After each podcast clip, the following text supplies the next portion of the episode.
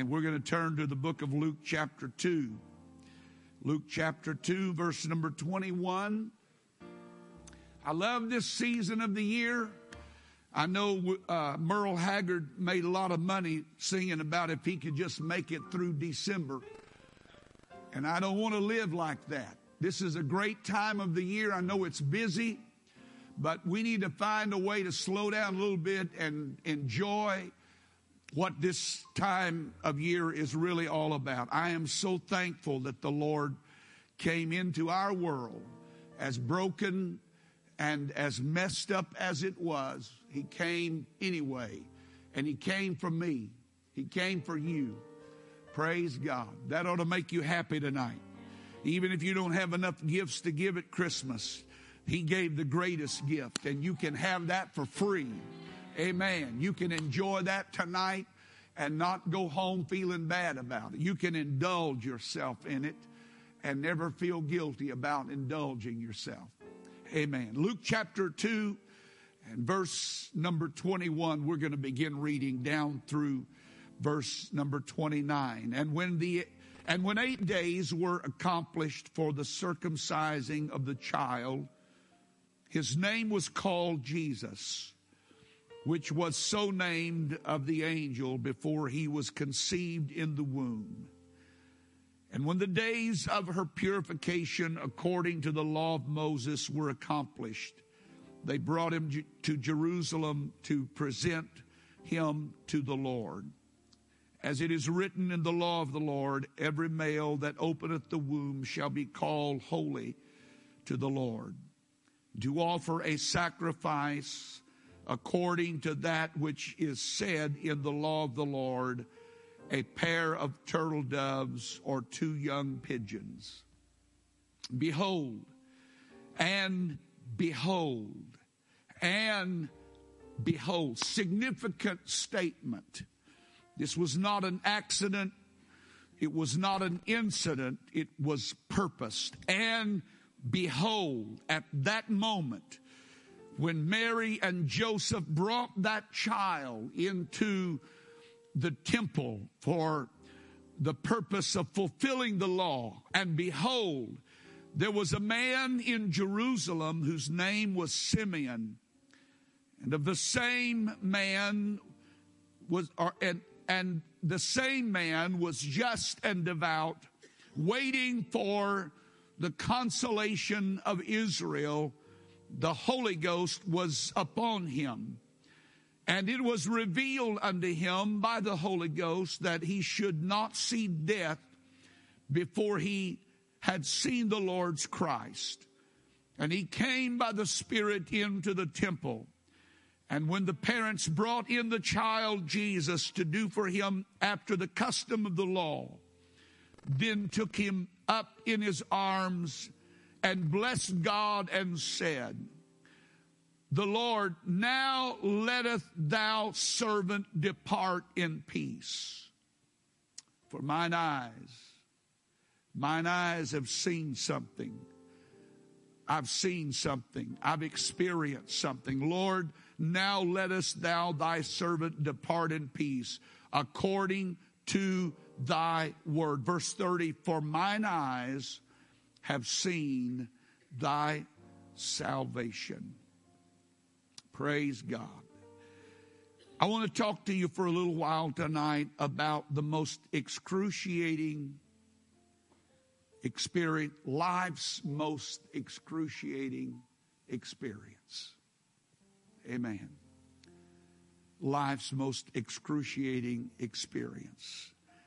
And if you can if you can endure it, you will see the salvation of the Lord. Amen. Everybody said amen. God bless you. You may be seated.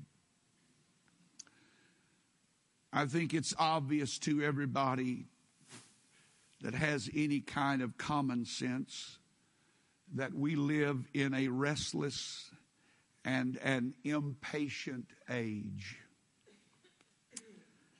something uh, that affects all of us, and many of us are doubly blessed with it. impatience. Amen. I thought I'd at least get a amen out of some of you good people because you know somebody that's impatient. If something's not happening, we're going to make it happen. We're going to do something even if it's wrong. We're not used to waiting. Our, our culture is one that measures everything by the basis of speed and response time. And we're all affected by it. We like instant food or instant information. And if we don't get it, we keep pushing that button on that computer keyboard until something happens.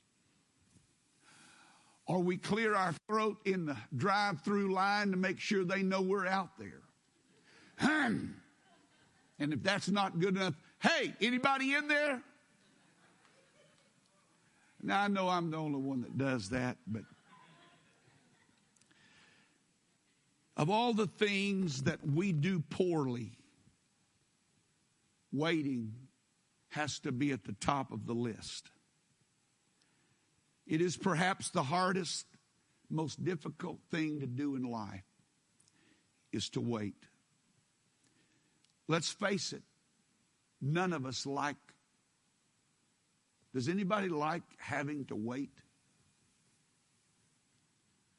Now, some of you, I see your halo tilted right now and you got that smug look on your face like you enjoy waiting.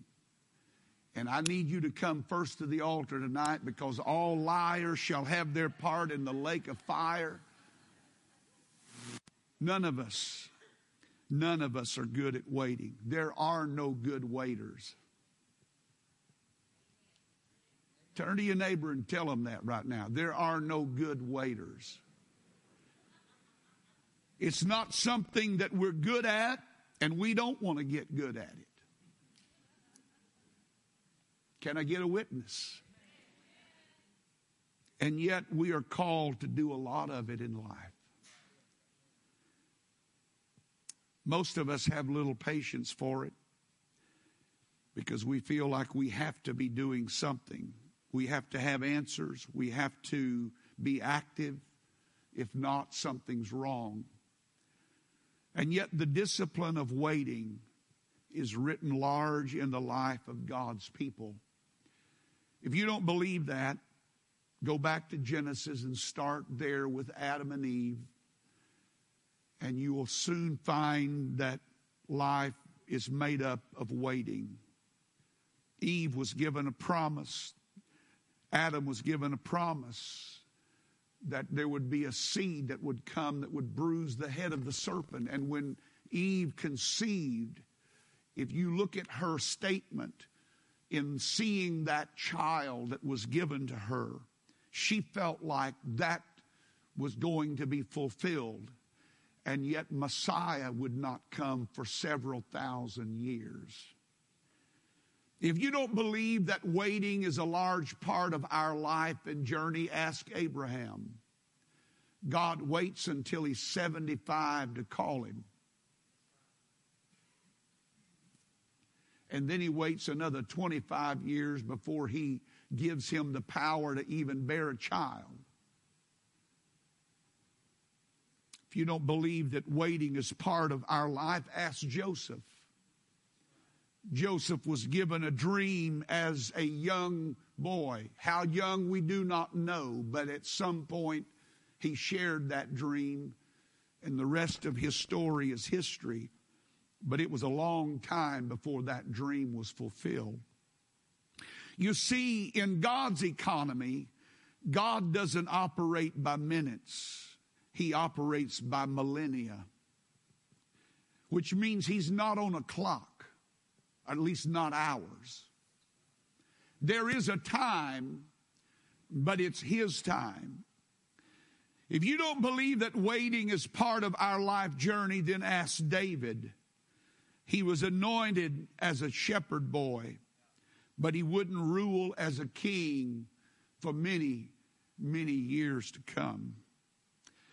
Some 160 times in Scripture, the word wait or its tenses are used. Not even thinking in regards to other words that could be used for wait, just the word wait, waited, waiting, waiteth is used 160 times in Scripture. Waiting is everyone's portion. Everybody in this building tonight is waiting on something. Waiting on a fever to turn, waiting on the right person to show up in your life, waiting on the prodigal to come home, waiting on a rebound, waiting on the tide to turn, waiting on the harvest to come, waiting for a change, waiting for a healing, waiting for a prayer to be answered, waiting on a promise to be fulfilled, waiting on a job to materialize, waiting on a child to grow up, waiting on a child. I better not say that. Waiting on the resolution of a long standing problem. All of us are waiting on something. Some of you are waiting on me to get through. And that's the most excruciating thing in life because a preacher is never through. Here's the truth you and I can miss our moment. You hear me tonight? You and I can miss our moment. We can miss our Messiah we can even miss our mission if we don't learn how to wait. If we don't learn what waiting is and what its purpose in our life is for. So let me define wait scripturally. And I'm going to begin by telling you what waiting is not. Waiting is not passive inactivity. Waiting is not just becoming some complacent fly on the wall or bump on a log or wart on. That's, that is not waiting. Waiting is not just killing time until time comes. It is never wasted time. It is not inactivity in any measure. Waiting is not a futile and desperate act of those who have no other option. Rather, it is a confident trust in God that at some point in my life, He is going to set it right. He's going to do what He said He would do. He's going to fulfill every promise He has made me. Old Testament, the word wait means to, to, to be silent. It means stillness, quiet, to trust or adhere to patient, hopeful, stay, tarry, stand, abide. All of those are words that are descriptive of Old Testament biblical waiting. It went on to mean expecting or to expect or to look. And so in the Old Testament, it spoke of the direction of your vision. Waiting in the Old Testament speaks of the direction of your vision. In the New Testament, it is defined in a more pronounced way and it comes from a word that I would not dare try to pronounce. My brother could do it for you, but I'm going to spell it for you, and you'll understand after I spell it to you why I'm not going to try to pronounce it. P R O S D E K H O M A H E E. Now, I listened to my computer announce, pronounce it earlier, and I thought I could do it, but I don't have the guts to do it right now because. But what I want you to understand about that word is that it's made up of two words pros, P R O S, and deco, D E K H O.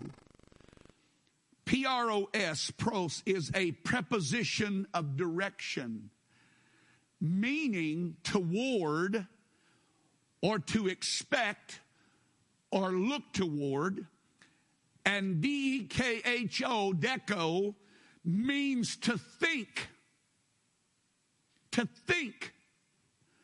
To be of an opinion of something. To anticipate in your thoughts. So, New Testament waiting is a readiness with a purpose in view, and it is a forward thinking. It is not just looking into the future or looking into uh, with, with expectation, but it is thinking in those terms as well. So when you combine them, when we talk about waiting on God, we are talking about the direction that we point our life and it's always towards something better than where we are presently. Thinking that is toward better than where we are presently. Somebody say, I'm waiting. So, fruitful waiting is about the direction of your mind and the direction of your eyes. It's about looking forward and thinking forward and keeping your thoughts pointed in the right direction. Our text tonight is from the Christmas story, and it is of a man by the name of Simeon.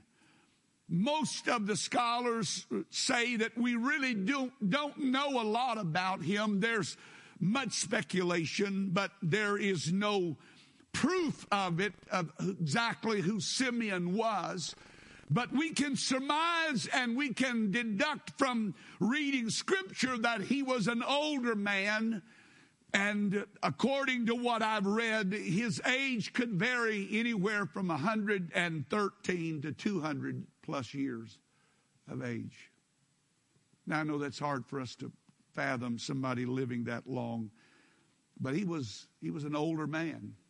I hate to call him an old man, but 113 sounds pretty old to me, and 200 sounds even older. The greatest thing that could be said about him is that he waited. Everybody say he waited. He waited. He walked in the Spirit and he waited. Somehow I feel like those two are tied together intrinsically that if you're going to see the promise of God fulfilled in your life, you're going to have to learn how to walk in the Spirit and you're going to have to learn how to wait on God. Amen. Simeon was given a promise. The promise was that he would not see death before he saw the Lord's Christ, before he saw the Messiah. And he lived a long time, a long time. Simeon was of the priesthood, so that meant he was born in the home of a priest. So that meant that he was raised up around the ministry all of his life. Now, when he began to hear about Messiah is debatable. But I would dare say that if his father, who was a priest before him, had done his priestly duty, I would say that from an infant, he was being told that Messiah is coming. Messiah is coming. Messiah is coming. And so he grows up with this knowledge and understanding that Messiah is coming, but God does him one better. God comes one day and some way, in some form, speaks to him and said, Simeon, you are not going to see death until you see the Lord's Christ. We don't even we don't know when that happened. But if he's 113 at youngest, and and and let's say dad started as an infant and and then when he became a man which was considered in, in jewish society maybe 33 years of age when he would begin his ministry. Am i right? Somewhere in the 30s somewhere along that line? So somewhere in at least at a minimum he has lived a hundred years with a promise. You're going to see the Messiah. Now, do you understand how many days are in a hundred years? 365 times 100. Now, I don't know how many times Simeon had to serve in the temple. I understand, I, I, and, and my brother can correct me, but they worked in cycles. So they were not there all the time, but they had seasons. They had periods of time. They had a, they had a window that they worked, but they were regularly there doing the work of ministry in the temple. Whatever he did, we don't really know. We just know that he was there. But for a hundred years, he came to church every day anticipating because the Bible said he was waiting. And waiting means he was looking forward, he was expectant. And New Testament waiting says he was even thinking forward. He came to church a long, long, long, long, long, long time before his prayer was ever answered and his promise ever came to pass. And some of us, if God doesn't answer us in the next week, we start backsliding. We start getting cold and indifferent. We quit praying. But God talked to me about Simeon last night. He talked to me about Simeon today. And he talked to me about what it takes to live through the wait. What do you do when God has you on hold? What do you do when God has you waiting for your answer?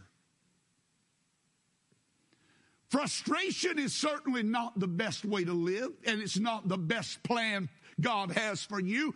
And certainly being fearful that maybe God didn't mean what He said, or God didn't really intend for it to be me or mine. And yet, Simeon was able to live and be faithful and be spiritual. Do you know how carnal some of us get when we have to wait?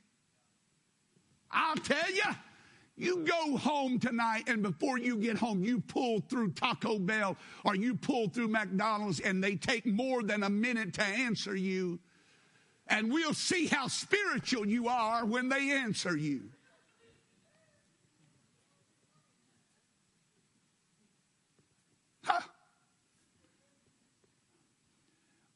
But Simeon waited for at least a hundred years.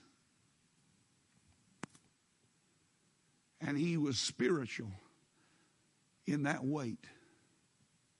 Woo! Man, that's heavy. You know why he was spiritual? Because he was prayerful. You cannot remain spiritual if you don't pray. Do you hear me? I don't care how smart you are. I don't care how gifted you are. I don't care how cool you are. I don't care how much money you have. I don't care who you think you are. You cannot be a spiritual person and not pray. And if we don't learn that, we're going to stumble through some of the time and we're going to miss our promise because we weren't where we needed to be when God decided today's the day.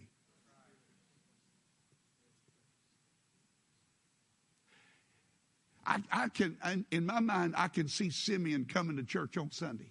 This is the day. It's going to happen today. I know it is. God told me he's going. God promised he's, I'm going to see it. Today's the day. He gets to church.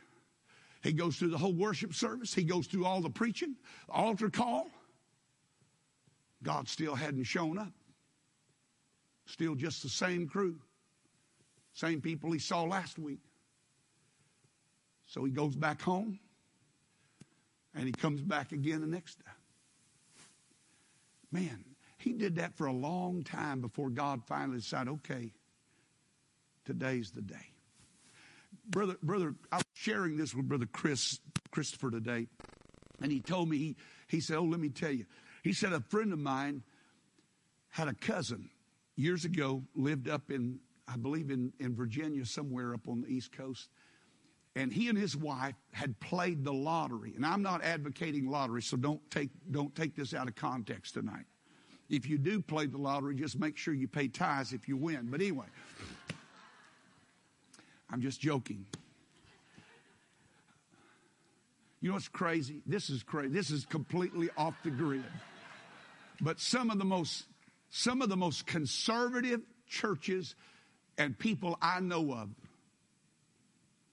Well, I better not go there. So anyway, they played the lottery religiously. And they used the same set of numbers every time they played, every week. They used the same numbers every week, same number, every week, same. For years, they played the lottery. And one day, while he's sitting in there watching TV with his buddies, watching the football game, his wife comes bounding in the front door, just screaming at the top of her voice, We won! We won! We won! We won!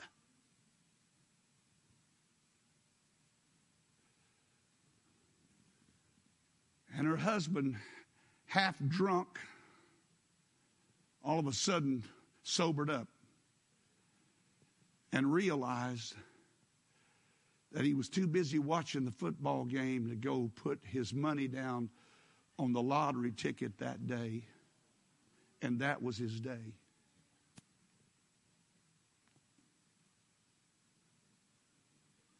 The point is, Simeon went to a lot of church before God decided to give him what he promised him. No wonder Paul said, Do not be weary in well doing, for you shall reap if you faint not. And Simeon has gone a long, long, long, long, longer than any of us. As much as you may feel like, well, I've waited so long for my promise. Ha! Come on, folks. Who's the oldest person? Well, I won't ask that either, but a hundred plus years he's waiting on a promise. Uh, and, and i may be a little wrong, but I mean, even if he had to wait 75 years, that's still a long time. And he's serving in the place where God's going to show up. Obviously, he must be because the scripture said you're going to see the Lord's Christ. You're going to see the Messiah. And then one day, all that waiting paid off. Amen. All that waiting paid off. Because the scripture said, and behold, on that day, at that moment. Folks, I'm going to tell you something. You don't ever know what you're going to miss when you choose. I'm not saying you're you're out because you're sick, but you choose. You know what? I just don't feel like going to church today. I don't feel like worshiping today. I'm tired. I'm wore out. I'm too aggravated. I'm too annoyed. I'm too frustrated. You never know what you could miss by not engaging in the Spirit every occasion that you have. Because that day, God said, All right, you've waited long enough. Amen. Waiting, what's it look like? How do, how do you keep faith alive while you wait? I tell you what I believe. You don't ever give up on what God gives you. no matter how long you have to wait. Amen. Listen to me. God spoke this to me today, and it so profoundly impacted my life. I had to, I had to take a breath. Dying in faith is better than living or giving up in hopelessness because you don't see what you wanted to see. This is what scripture says in Hebrews 11. These all died in faith, not having received the promise. They didn't ever get it. But the Lord said, it's better that you die in faith than give up on this journey of life. You will not wait on God in vain. Number two, Simeon taught us what to do when you're waiting. You keep serving. You keep serving. You keep praying. You keep worshiping. You keep being faithful. You keep going to church. Even when you don't feel it. Even when you don't think it's necessary. You never know what the next service may produce.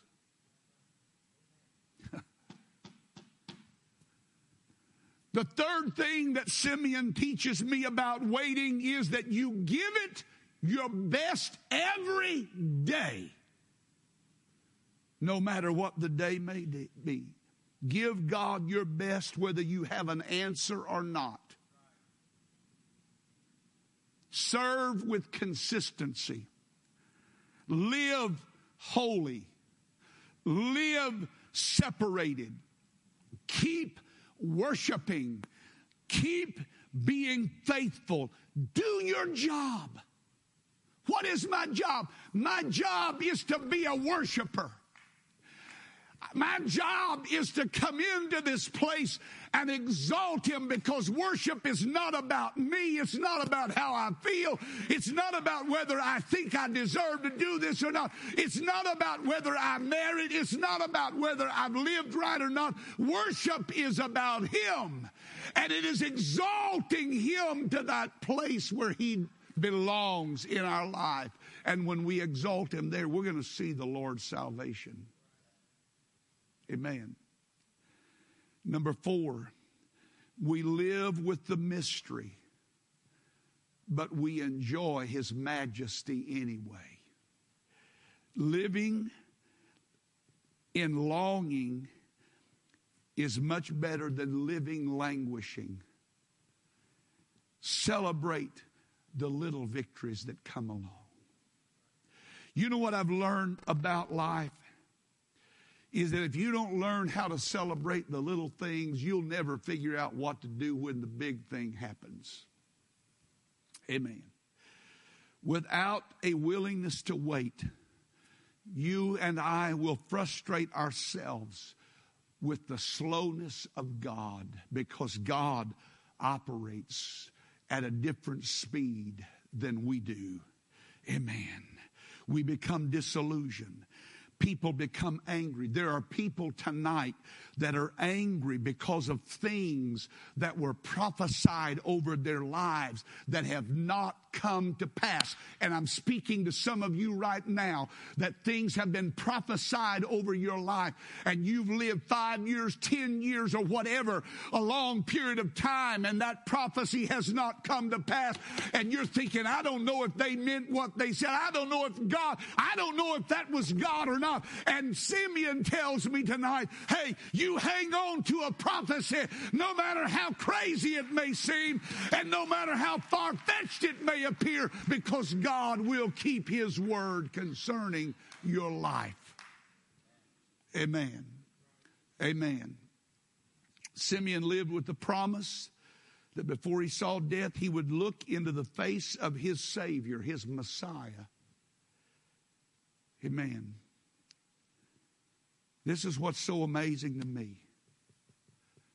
And I think this is where some of us miss it when God shows up in our life. When God finally decided this is the day, when God's time clock ticked over that last second, and Simeon's where he's supposed to be doing what he's always done, being faithful, praying, worshiping, helping others get into the temple to do what they came to do and doing his service to the Lord. In walks this couple with a little baby. With just a baby. And yet, when Simeon saw the baby, he saw the Lord's Christ. This is what the Lord spoke to me. He said, The reason so many of you do not ever enjoy the fullness of my blessing is because you will not accept the package that I send it in. And because you're looking for some full blown blessing that's just going to rock your whole world and turn your world upside down and fill your bank account, that when God sends a $5 blessing your way, you've never learned how to stop and say, Thank you, Lord. This is it. This is the promise being fulfilled in my life. Many times our answers come in forms that we are not looking for. And if we're not careful, we can miss what God has orchestrated to usher in something brand new in our life. We wait for the full blown, grown up blessing. And if you don't believe that, that's the reason the rest of the world missed him. That's the reason that all of the wise men of Jerusalem missed him. That's the reason there was no room for him in the end because they weren't looking for a baby Messiah. They were looking for a full grown Messiah that would come riding in with regal royalty and with power and just decimate and break the Roman rule and put Jerusalem and Israel back where they belonged. And when he came into the world, in a little package of a baby.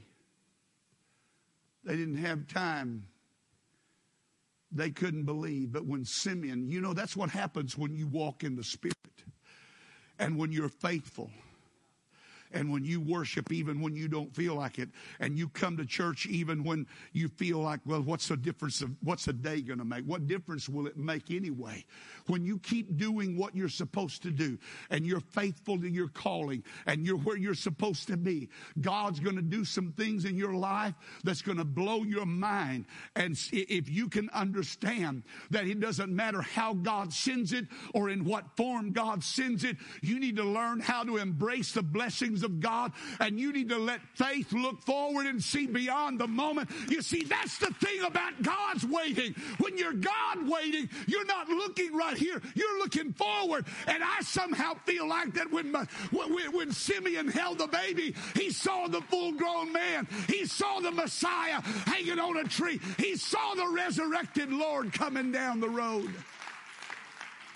But if you don't learn how to embrace the baby, if you don't learn how to appreciate the little stuff God sends in your life, you're going to wait a long time and die frustrated because God didn't keep his word. Amen. You got to see a, a cloud that's only the size of a man's hand and start running on just that. Start rejoicing over just that. Well, what if it doesn't? Well, what if? Come on, folks. Has God not, has God never kept his word? Can you find anywhere where he never kept his word? Have you ever found anywhere in here where God lied? You ever found anywhere in here where God couldn't do what he said he was going to do? Woo. Hey, listen, this is what Simeon taught me last night. You keep doing the ordinary until the extraordinary shows up. yeah, it's just Wednesday night. But this is my night to serve Him. This is my night to worship Him. And when you start learning how to do the ordinary stuff consistently, God will send the extraordinary blessing. You know what? Waiting is not an easy thing to do. It's the hardest thing I've ever had to do, and I'm still learning. 400 years, there was no prophet that arose to revive their hope. Simeon came along and got a word from the Lord that he was going to see it. And he kept coming until he did. Maybe that's what we need to do. We just need to keep doing it until we see it.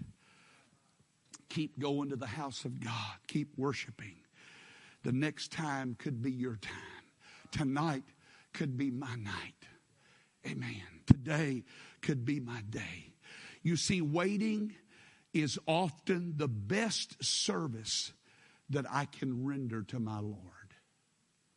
Amen. That's hard for us to even grasp, but it's sometimes the best service. Waiting, you see, this is what waiting does. Waiting reveals who we are. Whether we are a person of faith or a person of fear, a person of belief or a person of doubt. Waiting is all about timing, not ours, but God's. It's learning God's time is not necessarily my time. God more often works in ways that we are not expecting, but if we can just trust Him, God will work. Waiting is about teaching us it's about teaching, learning the lessons of life that develop the character in us that God is trying to develop. Do you know what? If you go back and study all of the great characters of Scripture that God made to wait, you will find that always in that waiting period, God was doing something in their life. He was developing a character that was going to be needed when that promise came, and in our lives as well, that when we are made to wait. God is trying to develop something in us and teach us something that will help us. I love what Hebrews 5, 8, and 9 said. Though he were a son, yet he learned obedience by the things he suffered and being made perfect. He was made perfect by the things that he suffered. We are made perfect by the things we have to wait on and to be made more like him. Second Corinthians 12 and 9 said, And he said unto thee, My grace is sufficient for thee, for my strength is made perfect. My strength is made perfect in weakness, in your weakness. Most gladly, therefore, will I rather glory in my infirmities that the power of Christ may rest upon me. I want to tell you, folks, He's worth the wait. Amen. Can you imagine what that must have felt like for Simeon? A hundred years or whatever, 70 or 60 years or 30 years. I mean, some of you can't wait five minutes. You, I don't mean to be that personal, but I'm, I'm in that you business too. I'm, I'm part of that group. Five minutes, we just get impatient. We're just, we're ready. We're demanding answers. And yet Simeon had waited all this time. And, and then on this day, Mary and Joseph come walking in with a little baby. This is what waiting does. Waiting exposes this truth that you and I are not in control of life, but God is and you and I can trust Him to do the right thing at the right time. Always be on time. It's about surrendering my life. It's surrendering my control to Him. It's giving God the keys to my life and saying, God, here, my will, my desire, my plans, they're yours. Waiting tests what we know and what we believe. And waiting, most importantly, helps us to learn something about ourselves that we need to know so that we can become more like Him. Amen. I'm so thankful that the scripture says that Simeon was waiting. Amen. He was waiting. He was waiting. Praise God. If you're if you're frustrated tonight because something hasn't come to pass, why don't you let God just be God? Maybe it's not time. Maybe you're not ready for it. Maybe you're not as close to God as you think you are. Hey, that's why God puts critics in your life. And that's why He puts people in your life that don't always agree with you. Not so you can get mad and angry and say, they don't ever agree with me. But maybe they're trying to give you another perspective on life. Or maybe God's using them to help you get a better perspective on life so that you can step back and say, okay, what's wrong with this picture? And learn something that will help move you closer closer to God's divine purpose for your life. And I believe that every day Simeon waited, he learned something more about God so that when God's promise came to pass, can you imagine what that must have been like? You know what happened to him? He started prophesying. Read it. I didn't read that part of it, but because of what he experienced, he didn't just. Here's the great part about it. God will blow your mind. God will give you more than you expected or anticipated. He said, God said, I'm going to let you see my anointed. But when the day came, God said, Hey, you've been so faithful to me. I've watched your service day in and day out. I've seen how consistent you are. You're not only going to get to see him, you're going to get to hold him. he cradles that little baby in his arms, and when he starts cradling that promise, he starts prophesying. Hey, let me tell you about this child. Let me tell you where he's going. Let me tell you what he's going to do. And that's what will happen to every one of us if we'll just keep waiting. Amen. Stand with me. How do you keep faith alive? You do what Simeon did. The most difficult thing in life to do is wait. And yet, what you do while you wait is so critical to what God can do in your life. I think very important that I, I not close without saying this that I believe part of Simeon's success in waiting was that you have to stay focused on the promise, not distracted by the problem of time.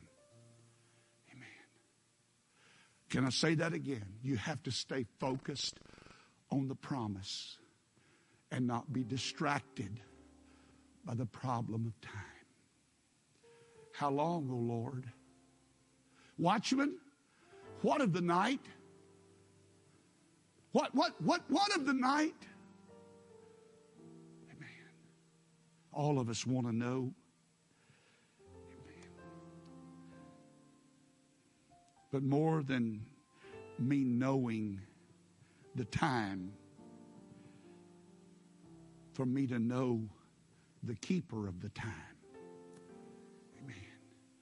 And if I know the keeper of the time, I know that when the time is right, God will unfold that promise. He will bring to pass everything He has said.